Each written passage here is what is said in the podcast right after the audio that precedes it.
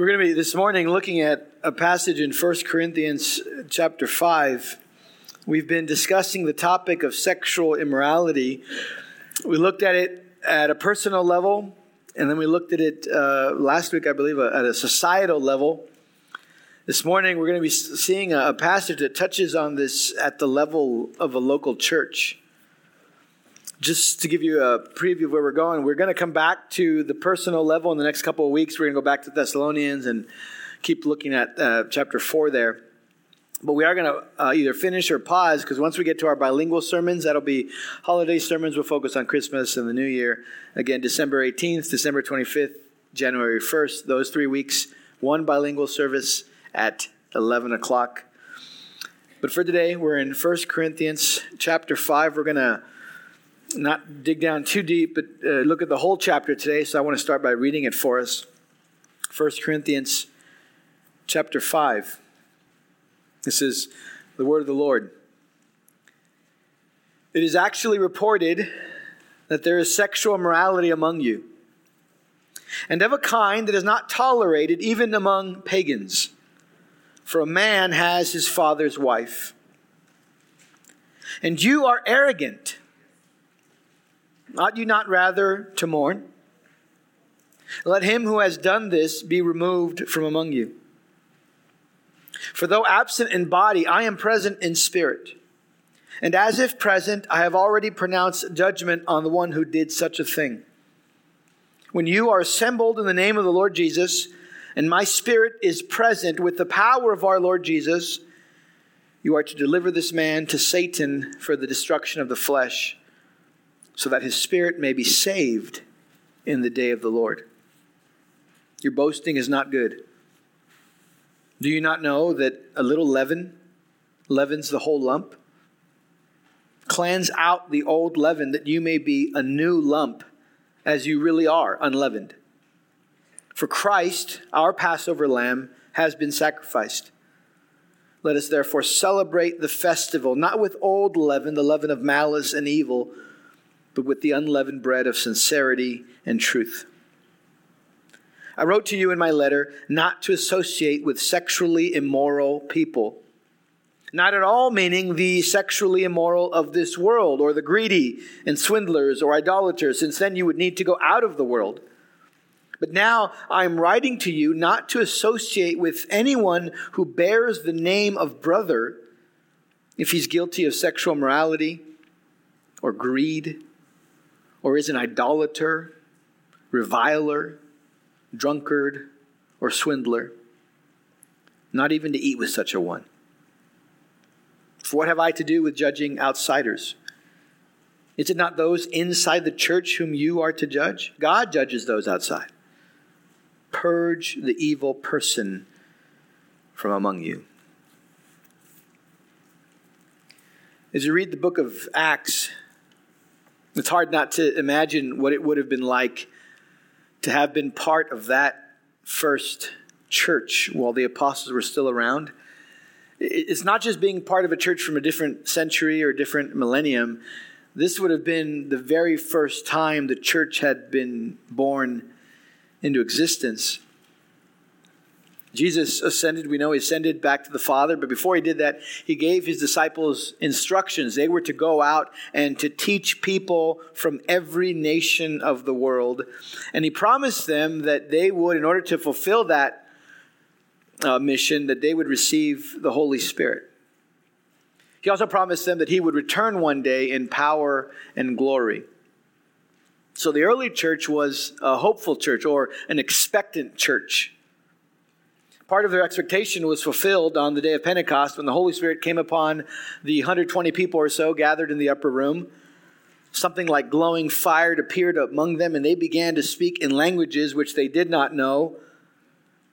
And all this, obviously there was a loud noise as well, and it caused a commotion, but this was part of God's plan, so that they would preach to the people who had come to Jerusalem from all over the Roman Empire.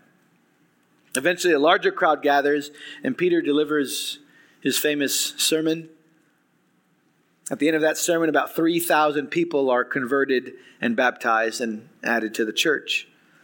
So not only was it an expectant church, it was a growing church. We also see early on that this was a powerful church. Through the apostles, miracles were taking place. People were being healed. That brought more crowds. That brought more opportunities to preach. And it didn't take long for their number to become about five thousand. The rapid growth and popularity of the church brought with it also persecution, because the Pharisees became jealous. But that didn't stop the church. They remained faithful. They remained bold. And so they were also a persevering church. But there were some logistical issues they had to cover, because people had come from all over the Roman Empire. They didn't expect to stay long, but having come to salvation and being part of that community made it maybe more difficult for them to leave and go home. They only had enough supplies for a shorter journey. And so people began in the community of God selling their property to provide for one another. What an amazing example of what it means to be part of a family, part of a community. This was an expectant church. It was a growing church. It was a powerful church. It was a persevering church. And it was a loving church. But with that amazing community, however, came a problem. The danger was that people would be enamored with the external, visible aspects of God's people, and lose sight of the heart of the church. God is pleased with an expectant church. He's pleased with displays of his power and with a growing church. He delights in a church that perseveres. He delights in a church that demonstrates the love of Christ. But what God also wants is a pure church. And so very early in the history of the church, we get Acts chapter five, the story of Ananias and Sapphira. Many of you know the story. They lied to God. They lied to the church in order to appear more pious than they really were. And as a result, there in the assembly, God strikes them dead. Acts five eleven tells us the immediate result. It says, "And great fear came upon the whole church and upon all who heard of these things." This was unlike any church service they had ever been to. A man and his wife were dead and buried before the service was over. Why would God do that?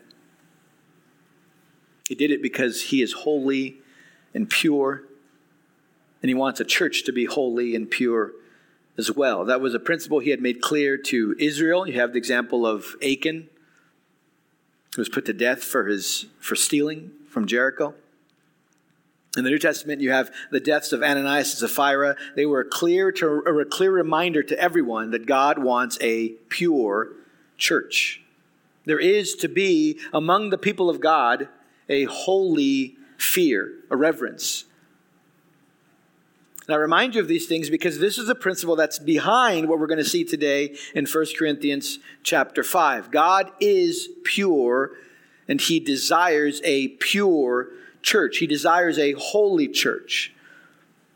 That was the desire that motivated the ministry of Paul. In Second Corinthians chapter eleven, he says to the church, quote, "I feel a divine jealousy for you, since I betrothed you to one husband, to present you as a pure virgin to Christ.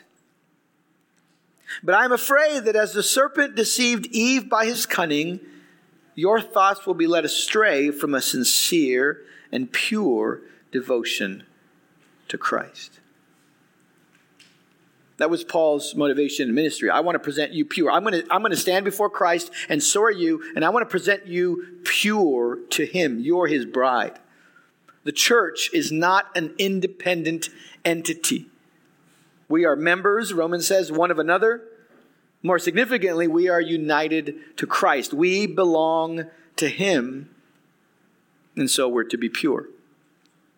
Again, that's the principle behind First Corinthians five. We're going to look at it a little more closely, and I've chosen to divide our time under three headings. First, we're going to see the application of this principle of purity. Then we'll see the motivation for it. And then lastly, we'll end with a clarification. So an application, a motivation, and then a clarification. Let's start with the application. This is in verses one through five. Since God desires purity in the church, the application of the principle is that when someone in the church demonstrates a clear disregard for the commandments of God, that individual is to be removed. That, that's the application. Remove them from the church. Let's read it one more time. We'll see what, what, how it happened in this church. Verse one says, "It is actually reported that there is sexual immorality among you." We, we talked about that word. Immorality is all anything that deviates from God's standard for intimacy. "There is sexual immorality among you, and it is of a kind that is not tolerated even among pagans. For a man has his father's wife." He could have said mother. He doesn't say mother. He says father's wife, which likely points to a stepmother. This is a man who had had or was continuing to have an incest, incestuous, intimate relationship with his stepmother. And it was at a point where everybody knew about it. In the church and possibly outside of the church. This is clearly outside the bounds of God's design. It would have been scandalous to the Israelites in the Old Testament. And Paul says here, it's even a scandal among the pagan Gentiles. They would not have tolerated this. But the church said nothing about what had happened. They decided not to act. And so we have verse two. Paul says, "You are arrogant. Ought you not rather to mourn? Let him who has done this be removed from among you." How are they being arrogant? But more than likely, they're, they're taking pride in their tolerance, in how accepting they were as a church. Maybe they said things like, "Well, who are we to judge? Jesus welcomes everyone by his grace." Verse six says, "Your boasting is not good." They, they were boasting in how tolerant they were. But rather than see this as an occasion to be proud, Paul says the church should have been mourning. They should have been weeping instead of celebrating. Why would they mourn? Well, they should mourn because this impurity dishonors Christ. They should mourn because this type of impurity would damage their testimony before the world. And they should mourn because a so-called brother appears to have been enslaved to sin. This is a disgrace, and so Paul says he needs to be removed. The Bible doesn't use this phrase, but it's common the way we talk about it today to use the phrase church discipline. It's not actually one act, it's a process. As many of you know, Matthew eighteen speaks about this. It, it highlights the general pattern that should be followed. Matthew eighteen, Jesus says, "If your brother has sinned against you, go and speak to him." And he says, "Do it privately, just the two of you." Using the, the the passage in Galatians six and also First Peter, we know that that is to be done with gentleness, with love. Jesus said that the hope of that is to win your brother back. You have, you're restoring this brother as an effective part of the body. The goal is not to shame him. The goal is not to humiliate him. It is to open his eyes to his sin. And then in Matthew eighteen, Jesus says, "If he refuses to repent, take one or two more with you." Those additional people, they serve as witnesses. They are helping and gently calling this person to repentance. That would be step two. Step three, Jesus says, if the sinning brother refuses to listen even to the two or three, then he said, tell it to the church. And that would, that would mean include the rest of the congregation so that there would be a corporate call to repentance. And lastly, Jesus says, if the sinning brother refuses to listen even to the church, he says, let him be to you as a Gentile and a tax collector. For the Jewish community, Gentiles were unclean. You didn't eat with them. You didn't associate with them. Tax collectors were traditionally Jewish, but they worked for the Roman Empire, so they were perceived as traitors. They were outcasts. They were not recognized as part of the community. That was Jesus' statement to them. Treat them as a Gentile, as a tax collector. Now, we know from Jesus' ministry that he ate with tax collectors. He ministered to Gentiles. But his time with them was not intended to affirm them in their walk. It was intended to show them the love of God and to call them to repentance. Apart from repentance, these people remained as outcasts.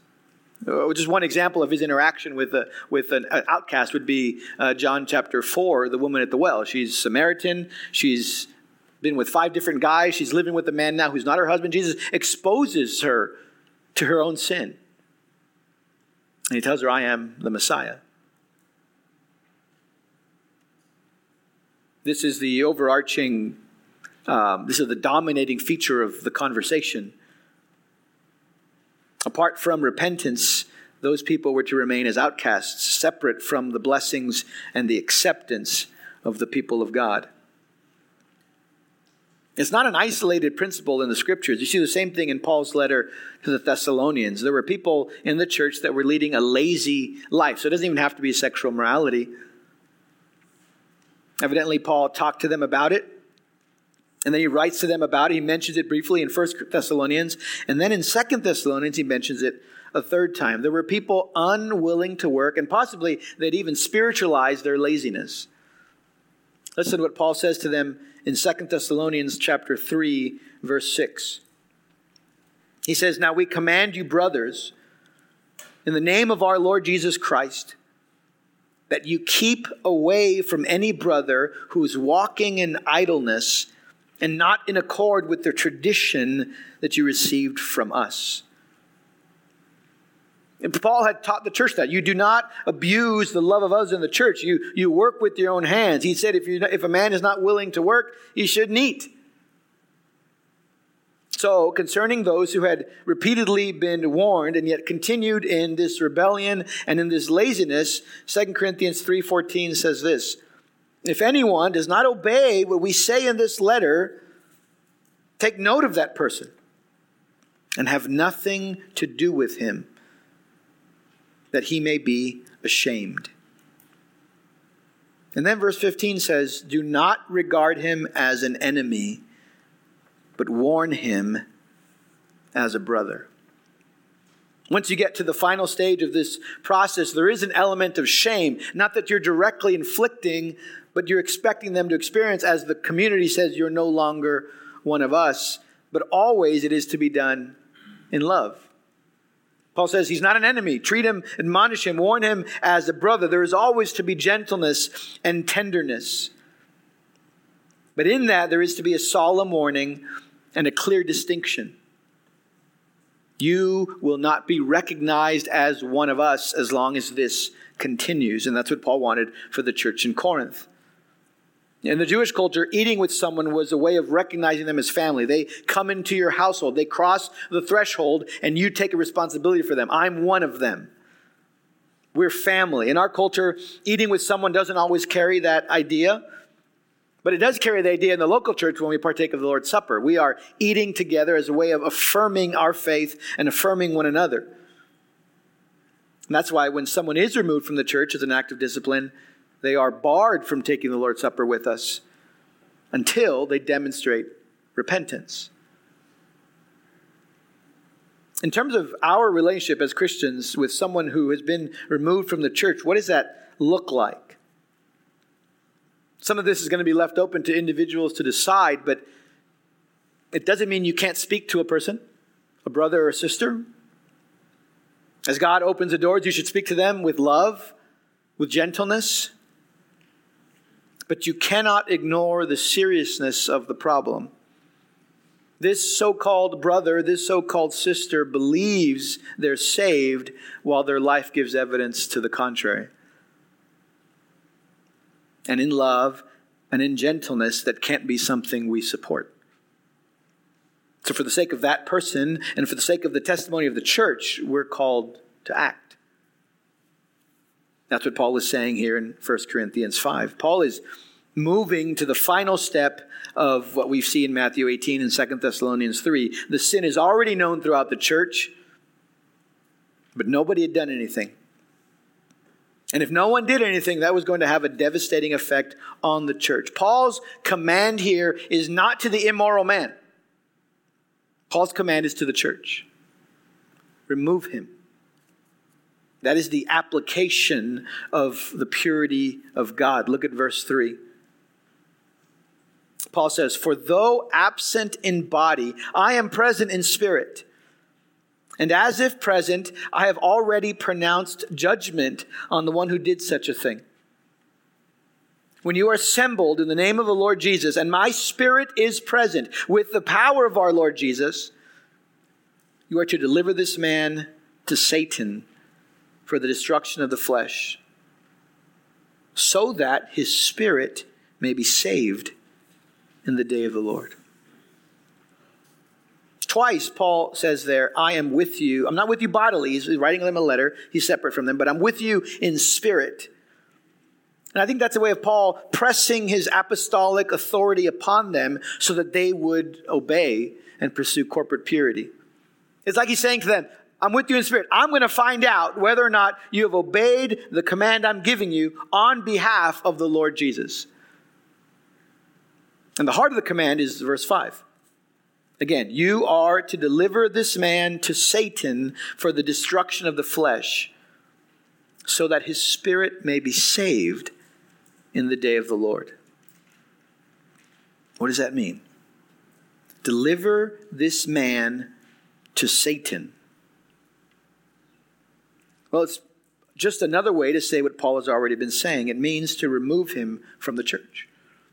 Remove the church's external affirmation and acceptance of this immoral man. The church is the people of God. This is the, the, the realm of God. But outside the church, we have the world. And the world belongs to Satan. Satan is the god of this world. Ephesians says he's the prince of the power of the air. Uh, First John five says the world lies in his power. Paul says, throw the man out into the realm of Satan. Uh, Paul uses similar language at the end of First Timothy one. He mentions two men who appeared to have abandoned the faith. He says, I deliver them over to Satan. It just means I let them go. I release them. I want you to go back with me for a moment. You can keep your place here. We'll come back. But go to Matthew eighteen with me, because I want you to see Jesus' own words concerning this decision, this step. Matthew chapter eighteen, verse eighteen. This is what Jesus says after he describes the fourth step, which is removing someone. Let them be to you a Gentile and a tax collector. Matthew eighteen, eighteen. Jesus says, truly, I say to you, whatever you bind on earth shall be bound in heaven. And whatever you loose on earth, release on earth, shall be loosed in heaven. It's kind of a tricky translation here, but literally it says, whatever the church binds and looses, literally it says, shall have been bound or loosed. It means that whatever the church affirms visibly, earthly, it's, it's not that they're making it happen. It's that it's reflecting what's already happened in heaven. The church is not declaring or determining something in its own authority. It is simply reflecting the realities of heaven. We're announcing publicly what God has already stated in his word, which is that if anyone repents of sin, if anyone trusts in Christ, in his death and in his resurrection, trust in his sacrifice for sin, he or she will be saved. That's the gospel. And when someone comes forward and says that, I, I repent of my sin, I understand the gospel, we affirm that in our, in our case with baptism, with membership. But where there is no fruit of repentance, the church will not give its affirmation. Now, no local church is going to do this perfectly. Jesus said that. There's going to be tares among the wheat. Only God truly knows who belongs to him. But the church does bear a responsibility of giving an earthly affirmation of God's people. This language here in verse uh, eighteen, to bind and to loose, is used back in chapter sixteen of Matthew. And that's connected, Jesus says, to having what he calls the keys of the kingdom of heaven. It's an interesting picture there. Keys are a symbol of authority. Authority to enter, authority to kick out, to exit. What he means is that the church, founded on the teaching of the apostles, has a delegated authority to proclaim who shall enter the kingdom of God. Again, it's not definitive. We don't just say, yeah, you get to go. We make you go. It's on the basis of the word of God, on the basis of your profession. We are affirming that's the role of a local church. People come to us. I'm a Christian too. Wonderful. We bring you into our community. That's what membership is. The opposite, in removing someone, that's the final state of church discipline. That is an individual being removed because the church is removing its earthly affirmation of salvation. It doesn't mean they're lost forever. automatically, because we'll get to that in, in, in back in First Corinthians five. It doesn't mean forever, because he says that they may be saved. We, we're doing this with the hope that that individual will realize that his lifestyle is not consistent with the Word of God. It's, it's a wake-up call in that person's life to what may be a false profession, like James says. Don't be simply hearers of the Word, but be doers of the Word. Or Paul told the Corinthians, examine yourself. If a church were to do that, how would Jesus feel about it? Because there are people who say, well, that, that's, that's unloving, that's unkind. Why, why would you do that? I want you to look at the next verse. Matthew chapter eighteen, verse nineteen. Again, Jesus is still speaking. Again, I say to you, if two of you agree on earth about anything they ask, it will be done for them by my Father in heaven. For where two or three are gathered in my name, there I am among them. This is one of those verses that is taken out of context so many times that most people's understanding isn't even connected to what Jesus is saying. What is Jesus talking about? What's the context? The context is church discipline, the process of restoring and calling someone to repentance. He has just said that when a church makes a declaration about someone's eternal status, that declaration is a reflection of a heavenly reality. That's what he just said in verse eighteen. Whatever you bind on earth shall have been bound already in heaven. And now in verse nineteen, what he's saying is that when the church makes a decision like that, Jesus himself stands by the decision of the church. Where two or three are gathered in my name, there I am among them. This is the principle of Christ's identity and unity with his people. He identifies with them. Remember when uh, Saul gets knocked off his horse on the way to Damascus, and he said, Jesus says to him, Saul, Saul, why are you persecuting me? Because Jesus identifies with his people. Jesus takes that truth, he applies it here, even to church discipline. Two or three gathering, that's a reference to the corporate gathering of the church. You can pray by yourself, and guess what? Jesus is there. He said that, I'm with you always to the end of the age. This is not a verse about how many people have to be present for this prayer to be heard. This is a verse that says when the church gathers and when they make a decision like this, Christ is there. When that happens, Jesus is saying, I stand by the decision of the church and I receive their prayers. And what are those prayers? We pray that an individual would experience the discipline of God and that they would come to repentance. Again, the world says announcing someone's name, removing them, that's that's mean, that's harsh, which is interesting because in the world, when someone does something scandalous in a company, they say, he deserves to be fired. Coaches are fired because they can't get their team to win. And then when a church takes a stance on purity and holiness, they say, that's unkind, unloving. But it's because how far we are from the holiness of Christ.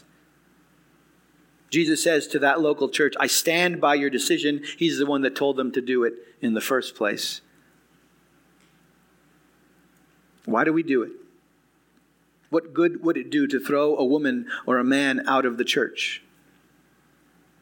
You can go back with me to First Corinthians chapter five. This is now the second portion. We saw the application or the instruction concerning purity, that is, cast out a, an unrepentant, a flagrant sinner. But now I just want to direct your attention to the motivation for purity. Why should the church do this? First Corinthians five. Paul gives two motivations. The first motivation we've already seen at the end of verse five, that is the salvation of the sinner. The salvation of the sinner. Verse five says that he may be saved, his spirit may be saved in the day of the Lord. In other words, the church is making an earthly judgment on someone in the hope that that person will be spared an eternal judgment. Well, how does kicking someone out of a church lead to their salvation? Aren't you supposed to be in the church to be saved? How does that work? Verse five tells us how it works. You have to go through, Paul calls it here, the destruction of the flesh. That's talking about some kind of divine discipline. Some of those consequences The consequences of their actions, some of those are going to be direct results of a sinner's action. If someone is driving crazy, they crash their car, they're in the hospital, that was a direct result of their actions. Someone gets upset, they punch the wall, they break their hand, that's a direct result of their actions.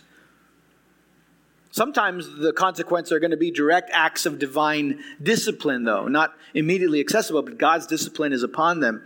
Paul I don't, is intentionally, he's not being specific. He's just saying, as you release this man into the realm of Satan, discipline will come upon him. And if God was willing to put Ananias and Sapphira to death, what makes us think he would not be willing to inflict any other kind of punishment in order to bring someone to repentance? Jonah's disobedience led to him almost drowning. In First Corinthians eleven, we see there were people who were sick, and even, Paul says, even have died because of sin in their life.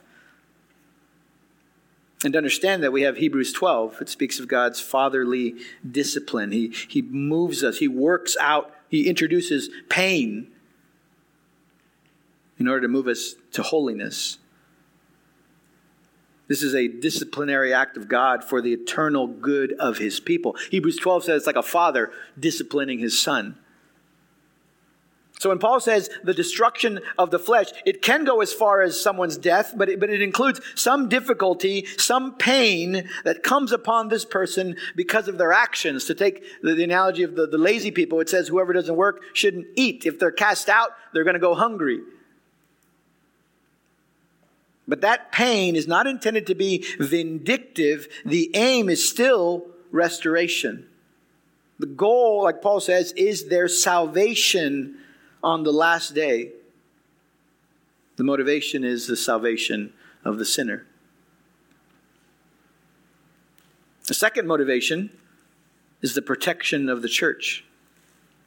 The protection of the church. We're not going to spend too much time here, but just read verses six through eight with me. First Corinthians five, six to eight, he says, your boasting is not good.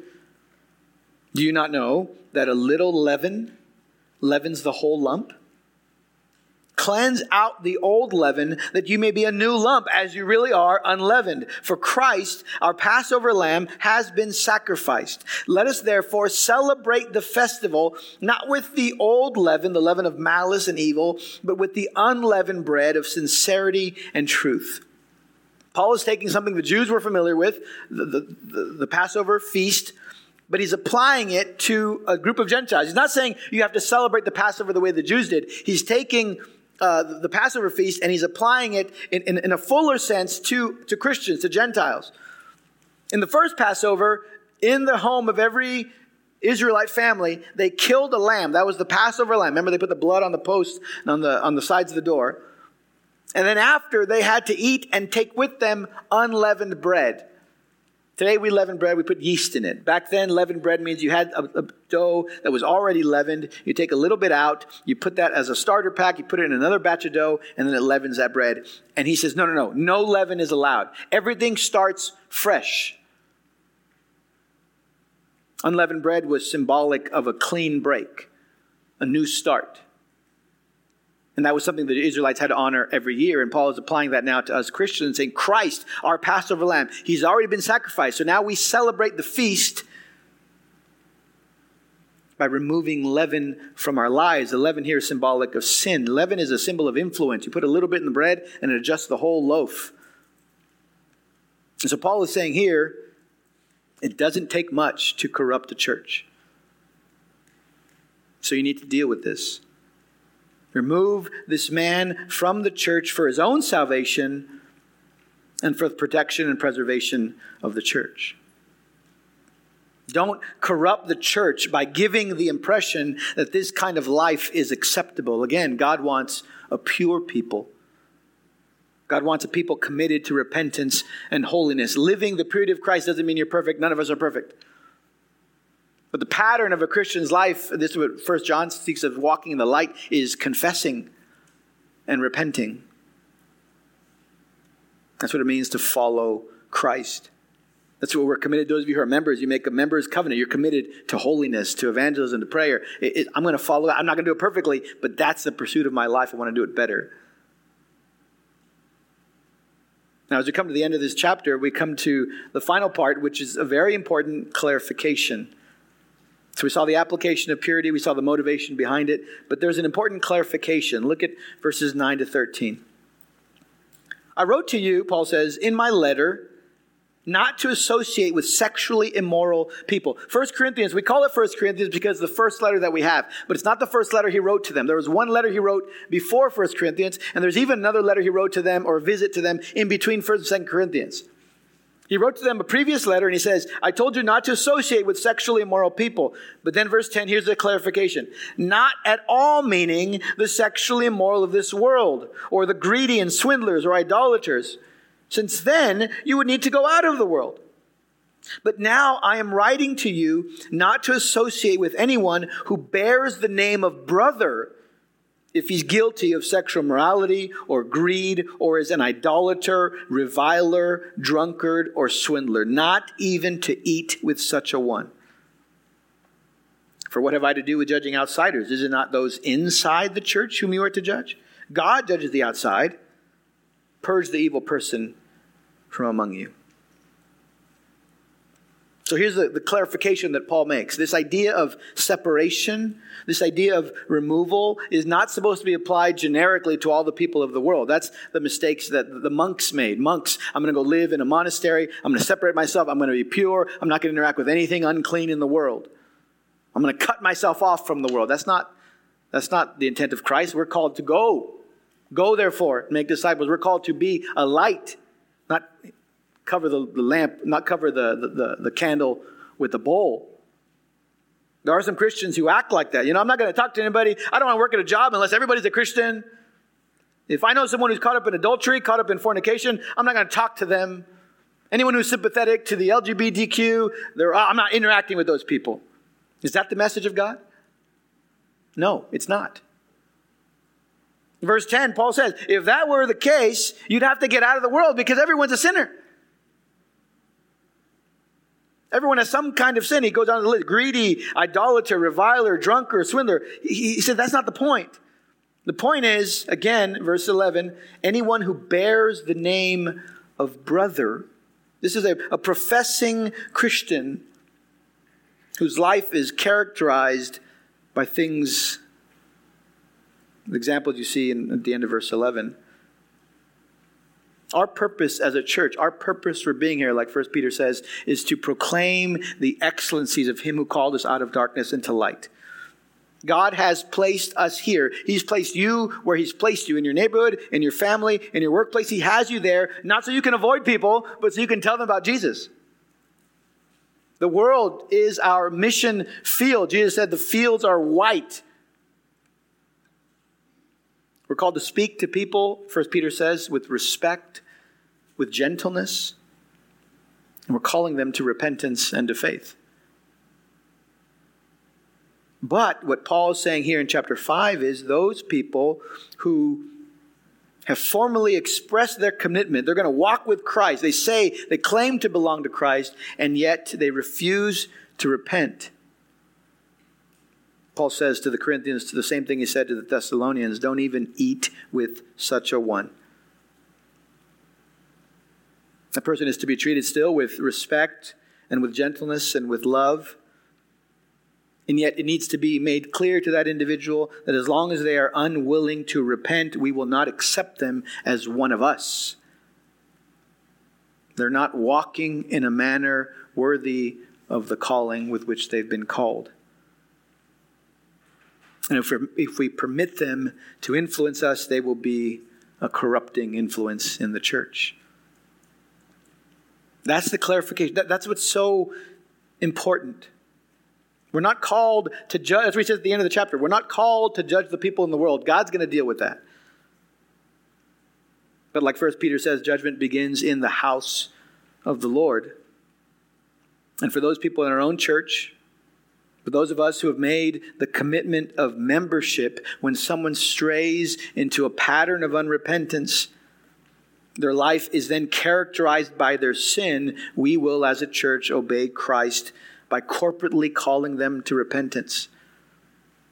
And if they are unwilling, we will proceed to remove them from the membership and to remove our affirmation in their life. That's how we apply. The, the, the last sentence of chapter five is actually taken out of Deuteronomy. That's how we apply that command. Purge the evil person from among you. This is how we demonstrate a commitment to purity. This is how we demonstrate our obedience to Jesus Christ. And this is how we demonstrate our love to a straying brother or sister in the faith. In the mercy of God, a man or a woman caught in sexual sin or any other kind of flagrant, unrepentant sin, in the mercy of God, this person may come to their senses.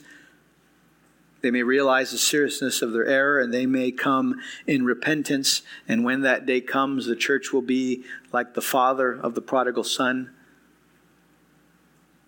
with open arms, welcoming back a brother or a sister whom we have won. That's our desire. That's the heart of God. And that needs to be the, the heart of the church as well. Let's pray.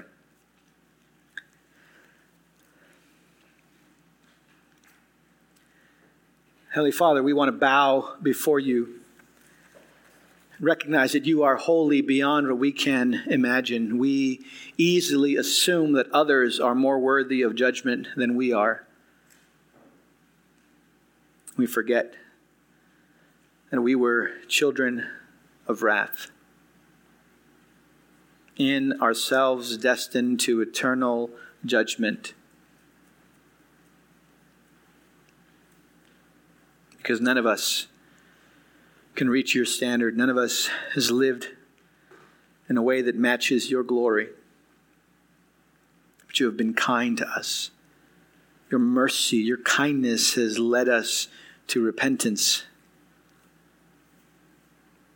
And in belonging to you, we now recognize that you call us to be pure. At an individual level, Lord, help us fight. Help us battle, starting in our minds, starting in our hearts, and then outwardly to our words, our bodies. And we pursue and fight for purity. And we pray that as a church, you help us do the same. The world will characterize our stance for holiness as bigotry, as a harsh response, as unloving. But Father, this is what it is to serve a holy and pure God. That same world doesn't understand true forgiveness and true repentance, and we pray you would give us your heart so that the world can see that. Where there is repentance, where there is a desire to serve Christ, there should be in this church true forgiveness, true reconciliation. That's your desire. You are the joyful, celebrating father of the prodigal son. You did that with each of us. And we pray you would do that now or in the future when people are presented to the congregation because of sin or because of removal. We pray you would work to open their eyes to the reality of their condition and to the danger that it is to our testimony to affirm someone in that walk. Father, in our desire for holiness, may we not lose the heart of Christ to pursue sinners. Help us have open hearts and open homes to sinners. Give us the boldness as well in love to declare to them the truth, that judgment is real and that Christ will save all who repent and trust in him. Give us unity as a church in this. Give us confidence. And give us joy. And again, Father, give us gratitude for all that you've done to us. We ask that in the holiness that our church exhibits, more people would come to see and know the living God. We ask for the glory of Jesus Christ. Amen.